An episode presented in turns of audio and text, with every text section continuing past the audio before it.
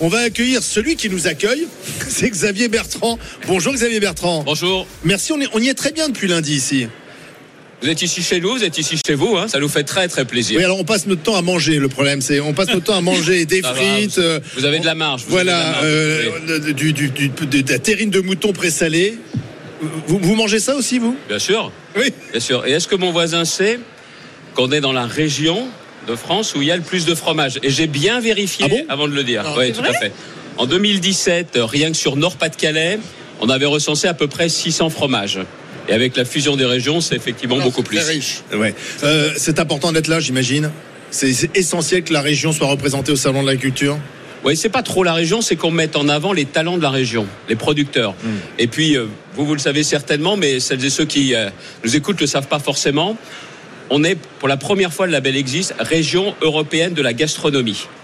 C'est-à-dire que c'est fini l'époque où une région était reconnue comme gastronomique parce qu'il y avait telle ou telle spécialité. Là, c'est les chefs qui font la différence, c'est les produits. Il y a Alexandre Gauthier qui est un formidable chef, qui a toute une brigade autour de lui partout dans la région. Il y a le champagne dans les Hauts-de-France. 11% de la production de champagne en France, c'est dans les Hauts-de-France, dans le sud de l'Aisne. Il y a les bières, Mhm. des bières de qualité, des bières d'exception. Je pense que j'ai pas le droit d'en citer. Allez, euh, quelques-unes. Si vous en citez Ah, plus d'une, ça va. Je commence à en citer quelques-unes. Je vais me faire taper par ceux que j'aurais oubliés. Il y a la Nostéqué, la Jeanlin, la Trois-Monts. euh, Voilà. Il y a justement des, des bières, mais qui sont vraiment avec un relief formidable. Et puis on va avoir du vin, du vin blanc, du chardonnay. Première récolte, on a planté en 2020. Du vin Première- en Haute-France. Première récolte, 40 Choc 000 climatique. bouteilles le 8 juin. Et on a un objectif de près d'un million de bouteilles à la fin de cette décennie. Donc vous voyez, ça, plus les produits agricoles, plus les produits de la mer, une vraie région de la gastronomie. On va y revenir, mais tout à l'heure, euh, on débattait euh, dans les grandes gueules de l'actualité. L'actualité, elle est sociale avec euh, cette France à l'arrêt que promettent les syndicats à partir de mardi prochain. Et on a été interpellé par ce qu'a dit hier le porte-parole du gouvernement, Olivier Véran. Il faisait un parallèle entre cette France à l'arrêt et la catastrophe écologique, notamment la sécheresse. Je vous propose qu'on qu'on l'écoute ensemble et vous allez me dire ce que vous en pensez. Mettre la France à l'arrêt, ce serait laisser filer une crise qu'on peut encore éviter. L'absence de pluie depuis plus de 30 jours maintenant en France fait peser un risque extrêmement fort sur l'état de nos réserves en eau cet été. Mettre le pays à l'arrêt, c'est prendre le risque d'une catastrophe écologique, agricole, sanitaire, voire humaine dans quelques mois.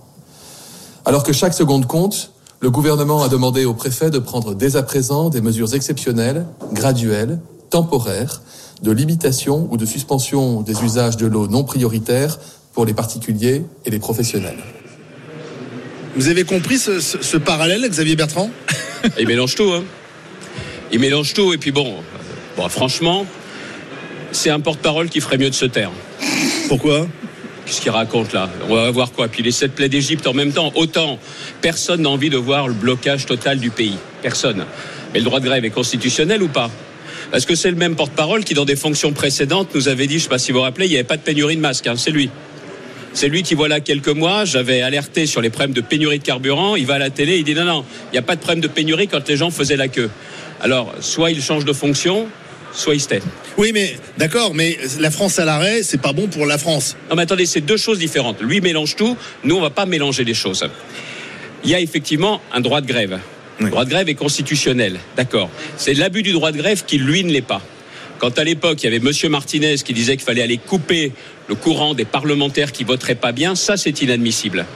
Et pour le reste, si les gens font grève, ils sont pas payés. Pas du tout.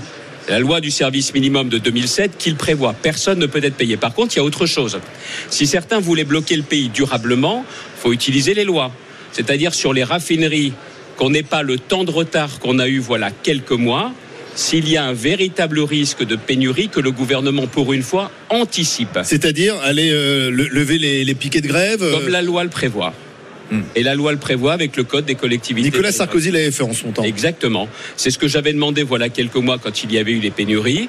C'est ce que je demande par anticipation, en respectant la loi, mais qu'on applique la loi et qu'on fasse preuve tout simplement de fermeté pour éviter que le désordre ne s'installe. Oui, mais quelle est votre position entre d'un côté un gouvernement qui dit on, va, on ne va pas lâcher et on fera passer cette réforme des retraites qui consiste à faire travailler deux ans de plus les Français et des, des- des syndicats qui sont unis, hein, c'est assez rare, Laurent Berger, Philippe Martinez, qui disent non, nous on veut le retrait. Vous vous positionnez comment Moi, je l'ai dit. Il faut accepter que l'on puisse travailler deux ans de plus, mais pas pour tout le monde. Pas pour ceux qui ont commencé à travailler jeunes, pas pour ceux qui sont usés par leur métier et pas pour les femmes qui sont dans une situation d'injustice qui est très criante. Ce que je vous dis là, je le dis depuis des années. Et j'ai posé trois conditions pour que cette réforme soit davantage acceptée.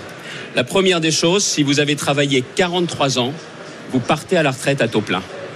La deuxième chose, les régimes spéciaux, la clause du grand-père, c'est n'importe quoi, parce que ça veut dire que les régimes spéciaux s'éteindront vraiment dans plus de 43 ans.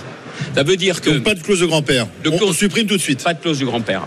Tout de suite, ou dans 5 ans, ou dans 10 ans, mais vous le mettez en extinction maintenant. Parce que ça veut dire qu'on va garder pendant encore des décennies le fait que le conducteur de bus à la RATP va partir à la fin à 54 ans. Le conducteur de bus à 50 ans, il va partir à 64 ans. Hmm. Trouvez ça normal, vous hmm. Trouvez ça juste hmm. C'est pas juste. Et le dernier point, les femmes qui ont eu des carrières incomplètes, parce que, par exemple, elles ont élevé les enfants sans congé parental. Celles-là, aujourd'hui, elles partent à la retraite, pas à 62, hein, pas à 64, à 67 ans. Je veux qu'elles partent deux ans plus tôt. Pour moi, aujourd'hui, le compte n'y est pas. Mais ce qui est invraisemblable, c'est que le gouvernement ne discute pas davantage, qu'il n'y ait pas un fil de communication, de dialogue avec les syndicats encore et toujours. Oui, mais même quelqu'un comme Berger, pas parler à quelqu'un comme Berger, c'est insensé. Oui, mais alors on parle pas à Berger, mais on parle à Eric Ciotti, on parle à Gérard Larcher. Visiblement, le gouvernement, euh, grâce à la droite, va réussir à faire passer cette réforme. Alors la droite, pour moi, le dans cette droite, vous vous positionnez comment? Parce que le compte n'y est toujours pas. Ah bon, toujours pas. Parce que l'équité. Donc il ne faut pas voter euh, la réforme telle qu'elle. Les trois conditions telles que je les ai posées, elles sont réunies ou pas? Elles ne le sont pas. Alors je ne vote pas parce que, regardez, vous et moi, on peut partir à 64 ans. Mais celui qui est usé par son boulot, celui qui a commencé à 16 ans ou à 17 ans, pourquoi il partirait D'accord, mais il y a un problème de cohérence, pardon. Et c'est ce que dit Eric Ciotti. Euh, il dit à droite, on peut pas avoir pendant des années défendu euh, la retraite parfois à 65 ans et là commencer à dire ben non, je vais pas voter cette réforme. Vous vous mettez en marge finalement de, cette droite Je revendique ma cohérence. À l'époque, je disais 64 ans, ok, pour des gens comme vous et moi. Hmm. Mais pour celui qui est usé par le boulot, il part avant. Pour celui qui a commencé très jeune, c'est pas à lui de payer la réforme des retraites à la place des autres. Parce que vous savez pourquoi il y a cette différence et pourquoi le gouvernement ergote Pourquoi il ne donne pas cette retraite après 43 ans? Parce que ce n'est pas le mec qui a commencé à travailler à 25 ans qui va payer la réforme. C'est celui qui a commencé très jeune. Ah, il faut bien faire des économies. Eh ben, ben c'est ça, c'est injuste. Ça veut dire que c'est celui qui a commencé très tôt, qui est rarement le mieux payé au monde. C'est lui qui va payer pour les autres. Et après, on s'étonne que les Français ne veulent pas de réforme. Non, c'est qu'ils disent c'est toujours sur les mêmes que ça tombe. Et si on ne comprend pas ce besoin de justice dans la société française, eh ben, on n'arrivera pas à faire avancer la société. Et vous disiez, est-ce que le gouvernement peut faire passer cette réforme? Oui. Il a les outils institutionnels pour ça, le 49.3. Mais s'il le fait au final, il sera responsable de la rupture avec les Français. D'accord avec ça, Johnny Blanc Je suis d'accord avec ça dans le sens où je ne comprends pas qu'on ait arc-bouté sur un âge de départ, alors qu'effectivement, moi je suis pour les 43 années de cotisation. Ce, et qui, compte, ce qui compte, c'est la durée de cotisation. Oui, si on est à logique quand même quelque part, quand tu commences à bosser à 16 ans, oui. on sait aujourd'hui, c'est clair, qu'une année d'études à un lycéen, à la fac, c'est entre 15 et 20 000 euros. Donc quelqu'un qui a commencé à 16 ans coûte quand même à l'État beaucoup moins cher parce que les 4-5 années d'études qu'il n'a pas fait, on les finance pas. Et quelque part, lui, non seulement il n'a rien coûté à l'État, il faudrait qu'il paye encore 3 ans de plus. Pour plus Donc à un moment, c'est juste plus possible. Et, je je comprends pas parce que si on, on avait juste parlé des 43 années, mais tout le monde aurait accepté. C'est cet âge butoir qui va pas. Et donc, faut la supprimer, c'est tout. On a besoin d'un âge butoir. on n'est pas forcément d'accord à 100%, parce qu'on a besoin d'un mariage des deux. L'âge, c'est quelque chose qui protège ceux qui ont commencé à travailler très tard, pour pas les embarquer jusqu'à 70 ans. La durée de cotisation, elle protège celles et ceux qui ont commencé à travailler jeunes. Et c'est ce mariage des deux. Alors pour ceux qui nous écoutent et qui disent, ouais, enfin, sont en train de râler parce que c'est 64, c'est 67 en Allemagne, un bémol. Dans ces pays-là, c'est 67 ans, mais vous avez le droit de partir avant, avec une décote. En France, l'âge légal, vous ne partez pas avant. C'est aussi pour ça que les Français ont bien compris ce qui se passait avec cette réforme. Euh, Jérôme Marty. Non mais surtout, on ne peut pas faire l'économie d'une grande réforme. Et en l'occurrence, la réforme qu'on nous présente est une réforme paramétrique, mais qui n'est pas une réforme systémique. On, fait, on fait une réforme des retraites en ne regardant, allez, soyons un peu caricatural, que le côté économique.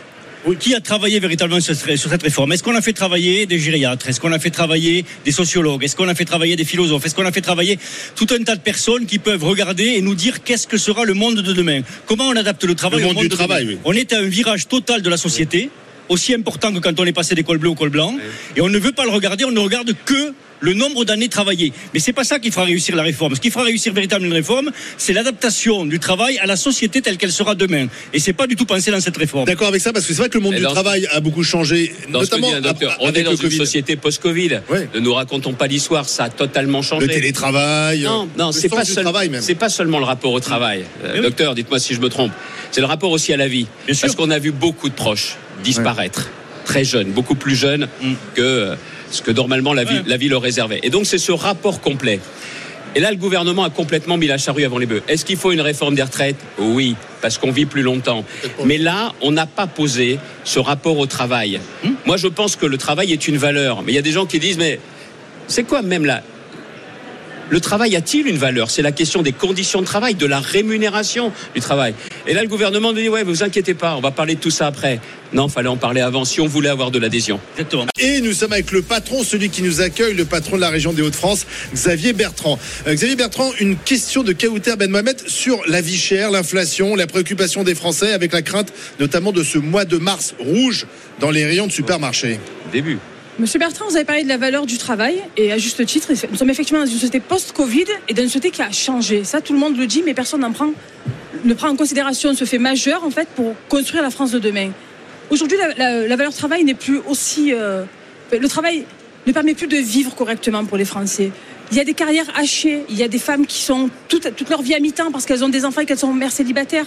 Il y a ceux qui cumulent les petits contrats. Il y a ceux qui font de l'intérim. Il y a ceux, les petits retraités avec des petits salaires. Il y a les étudiants qui littéralement meurent de faim. Aujourd'hui, on l'a vu, on l'a découvert avec le Covid. C'est dramatique. Comment fait-on pour former les hommes et les femmes de demain qui, qui ont faim dans leur ventre aujourd'hui? Alors moi, je pose une question. Tout le monde parle de la retraite. Mais ce qui est essentiel pour les Français aujourd'hui, c'est de vivre et de vivre correctement aujourd'hui, même pas demain, aujourd'hui. Avec quand on travail. A la flambée, exactement, quand on a la flambée des prix dans tout, dans l'énergie, dans les loyers, dans la nourriture qui est vitale. Comment on fait aujourd'hui pour apporter, vous qui êtes un élu de proximité, mais qui avez aussi flirté avec euh, ben, des ambitions nationales, comment on fait aujourd'hui pour répondre à cette essentialité des Français? Vous Bertrand. Que le travail paye.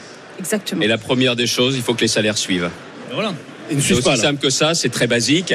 Moi, je suis pour le partage de la valeur.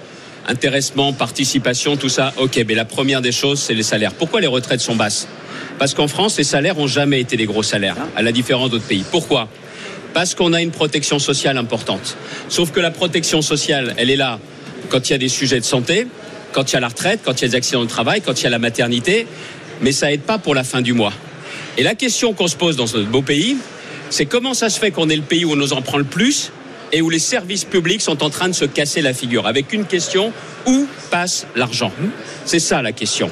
Et tant qu'on n'aura pas remis le paquet aujourd'hui sur nos services publics, la santé, l'éducation, la justice, sur nos politiques publiques, attendez, sur la question aussi du logement, des transports, on est en train de fabriquer des bombes à retardement. Hmm. Mais la première, c'est la question de la fin du mois. Oui. La fin du mois. Moi, je, l'avais dit à une époque, je suis pour qu'on ait la TVA au niveau le plus bas sur un certain nombre de produits alimentaires. C'est mm. une proposition que je fais depuis, depuis des années. Mais je pense qu'aujourd'hui, dans les discussions annuelles qui doivent s'ouvrir dans les entreprises, il faut que les salaires soient au rendez-vous.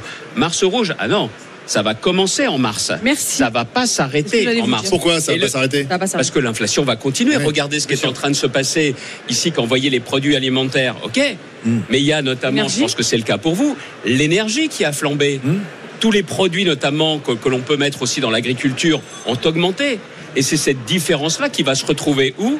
Dans les prix des linéaires le gouvernement a aidé. Il y a eu euh, des, chèques carburant, des ristournes, des boucliers tarifaires. Les chèques, il faut sortir de la politique du chèque. Les gens veulent, quand ils bossent, pouvoir s'en sortir. Et vous avez évoqué aussi, c'est le drame des classes moyennes dans notre pays.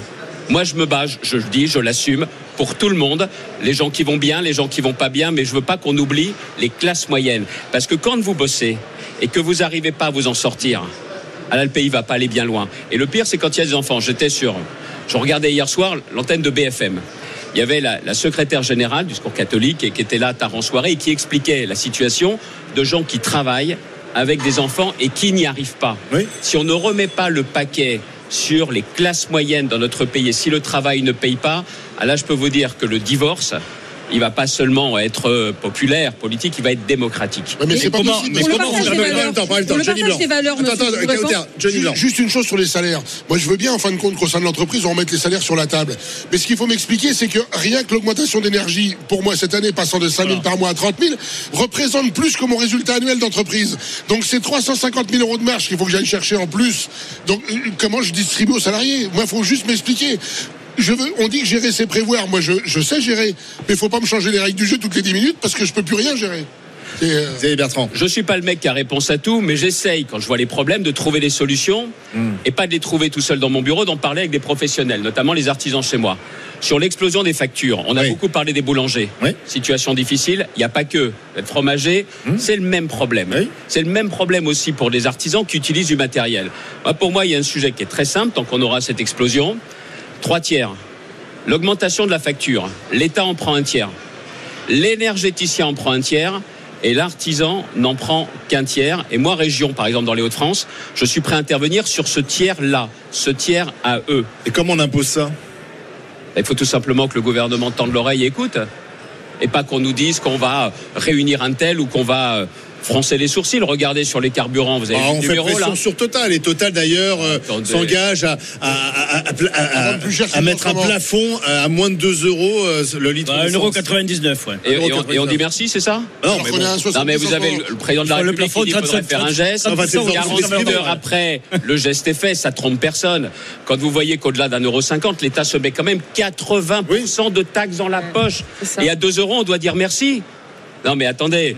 Là, à un moment comme celui-ci, ça vaut la peine de remettre en place, on dit plus une TIPP, mais une TICPE flottante, parce qu'il n'est pas normal que l'État se fasse de l'argent quand les Français prennent de l'essence. Ceci étant, Xavier Bertrand, simple que ça. ceci étant, si vous permettez, on est en véritable état d'urgence. Moi, je le disais tout à l'heure en début d'émission, j'ai au moins 10 amis qui sont à la tête d'entreprise, qui sont en train de mourir économiquement, là, qui dans les un mois ou deux mois vont disparaître. Donc, il faut véritablement que l'opposition joue son, son euh, véritablement son rôle et impose les choses, quoi. Parce qu'on on a l'impression qu'on fait la politique du chien crevé au fil de l'eau. On attend que ces gens disparaissent et on s'en lave les mains. C'est gravissime. Hein. En juin dernier, j'ai commencé à le dire pour les industries. À partir de septembre, on a fait des propositions avec quelqu'un qui est Laurent Rigaud, qui est mon vice-président euh, à la région, qui est aussi le président de la Chambre des métiers. On a essayé de trouver la solution qui tenait la route. On a fait remonter et ils veulent rien entendre parce que le problème, en plus, que je propose, vous allez me dire, ça coûte de l'argent. Oui, mais si l'entreprise met la clé sous la porte. Il n'y a plus de rentrée fiscale. Bien sûr. Il n'y a plus de rentrée sociale Ouais. et il y a des chômeurs à la clé. Et, vous, me- vous pourrez me dire, oui, mais il y a le plein emploi, ça va aller mieux. Le problème qu'on a aujourd'hui, là où le gouvernement se trompe, avoir un boulot, ça suffit pas pour s'en sortir. Parce qu'il n'y a pas assez de boulot qui aujourd'hui paye suffisamment. Alors, euh, il y a une préoccupation aussi, c'est la sécheresse. Euh, il ne pleut pas assez cet hiver. Le mois de mars va être observé de près parce que s'il ne pleut pas suffisamment en mars, ça va être une catastrophe pour cet été. Quand on est président de région, euh, je ne sais pas si la région des Hauts-de-France est particulièrement touchée par la sécheresse, mais qu'est-ce qu'on peut faire? Qu'est-ce que vous demandez là aussi? Déjà qu'on puisse stocker de l'eau. Ah ben non, les écologistes euh, Ouais, ça va ne veulent bien. pas, Ça veulent va- pas de bassine. Ça, ça- ça va bien. Parce que, un, la première des choses, s'il n'y a pas d'eau, il n'y aura pas d'agriculture, il n'y aura pas de récolte et on va avoir des problèmes alimentaires. Alors, on peut très bien importer, Mm. mais quand on importe de pays qui respectent rien, ça les dérange pas, les ayatollahs dont vous parlez. Hein Eux, ça les dérange Mm. Pas. Donc, la première des choses, il faut stocker l'eau. Et pour ça, il faut des infrastructures de stockage. Alors pas des méga trucs, mais il y en a, il en faut partout. Nous, on a des sujets, des projets dans l'Oise. Dans l'Aisne, on a aussi été concerné par la sécheresse, dans le département du Nord. Et là, je le dis, je me planque pas, je suis prêt à financer ces investissements. Il faut juste qu'on ait le feu vert. Mais là aussi, ça dépend à chaque fois de l'État et qui semble trembler comme une feuille dès qu'il y a deux ou trois manifestants. C'est ça le drame. Voilà pourquoi il y a un tel désordre à tous les niveaux dans le pays. Je voudrais vous faire réagir euh, sur cette une. Alors, je pense que les, les gens l'ont pas encore vu, mais euh, c'est un magazine qui s'appelle L'Incorrect, un magazine euh, qui se classe à droite et qui a mis euh, à, sa une trois jeunes représentants des, des partis de, de droite. Il y a, il y a le président euh, des Républicains, des jeunes Républicains, le président des jeunes chez Reconquête et Éric Zemmour, et le président des jeunes du Rassemblement National. Et euh, la une titre Les jeunes coupent le cordon. Donc on voit la, la droite finalement réunie, euh, les jeunes de droite réunis, de Marine Le Pen euh, à Éric Zemmour, en passant par Éric Ciotti, celui qui préside euh, les LR. L'extrême droite. Oui. Bah, la droite et, Extrême. et l'extrême Non, droite. non, non, L'extrême- attendez, on peut pas attendez. faire l'amalgame, y compris pour Monsieur Bertrand qui vient de cette. Xavier. Xavier Bertrand, que pensez-vous de cette une C'est c'est ça l'avenir de la droite, euh, d'être réunis Jamais. Si c'est une manipulation, Guilhem Carayon doit la dénoncer, cette une. Le président Si des, c'est un des jeunes montage, républicains. il doit dénoncer. Maintenant, je vais vous dire une chose. Ça commence à bien faire les conneries. Ça commence à bien faire. Parce que vous pouvez pas avoir un jour une partie de LR qui donne le sentiment de s'aligner quasiment sans condition sur le gouvernement. Exactement. Et le lendemain, avoir d'autres responsables du LR qui vont avec des représentants, pas de la droite, de l'extrême droite. Après, on s'étonne qu'il n'y ait même pas 5% des électeurs qui nous suivent. Non, mais les électeurs, ils ont raison. Les LR n'habitent plus à l'adresse indiquée. Le vrai sujet aujourd'hui, ce cordon, moi, je le maintiendrai toujours. Je me suis toujours battu dans ma région et je me continuerai à me battre au niveau national pour qu'il n'y ait jamais d'alliance avec eux. Et pourquoi Bravo. parce que c'est la question aussi, on n'a pas la même conception de la politique, de l'intérêt général de ce qu'est notre pays. On ne dirige pas un pays en le fracturant, surtout un pays qui est aussi fracturé que le nôtre. On cherche à rassembler. Leur politique, je vois dans la région, leur politique contre la culture, leur politique contre certaines politiques de santé, je me battrai contre la conception des extrêmes. Et en plus, pardonnez-moi, leur incompétence. Ah, je peux vous dire que Aujourd'hui, à l'Assemblée nationale, on a entendu les élucubrations de la France insoumise. Vous avez jamais entendu Madame Le Pen proposer quoi que ce soit pour les retraites. Parce qu'elle n'a pas d'idée. Elle attend juste que ça aille de mal en pis pour pouvoir récupérer. Par contre, il faut quand même pas avoir la mémoire courte. On se souvient de ces deux prestations au débat présidentiel et les Français ont bien vu qu'elle n'était pas qualifiée pour gouverner. Donc moi, je vous le dis, très clairement, je garderai toujours cette logique-là et je souhaite qu'on soit très clair dans notre mouvement sur la façon dont on ne voudra jamais d'alliance, non pas des droites, avec l'extrême droite. Donc vous dites au jeune président des jeunes républicains euh, Carayon de Il clarifier, la manipulation. de clarifier cette une, de dire Exactement. sur cette photo. Exactement. Et si je et comprends que je bien, ne c'est partage en rien Oui, on cette compris. idée d'union avec les extrêmes droites et que je ne suis pas le seul. d'accord. Donc c'est ni Macron ni Le Pen pour la droite. C'est-à-dire être nous-mêmes. C'est-à-dire une droite populaire qui parle à tout le monde. C'est ça le véritable enjeu.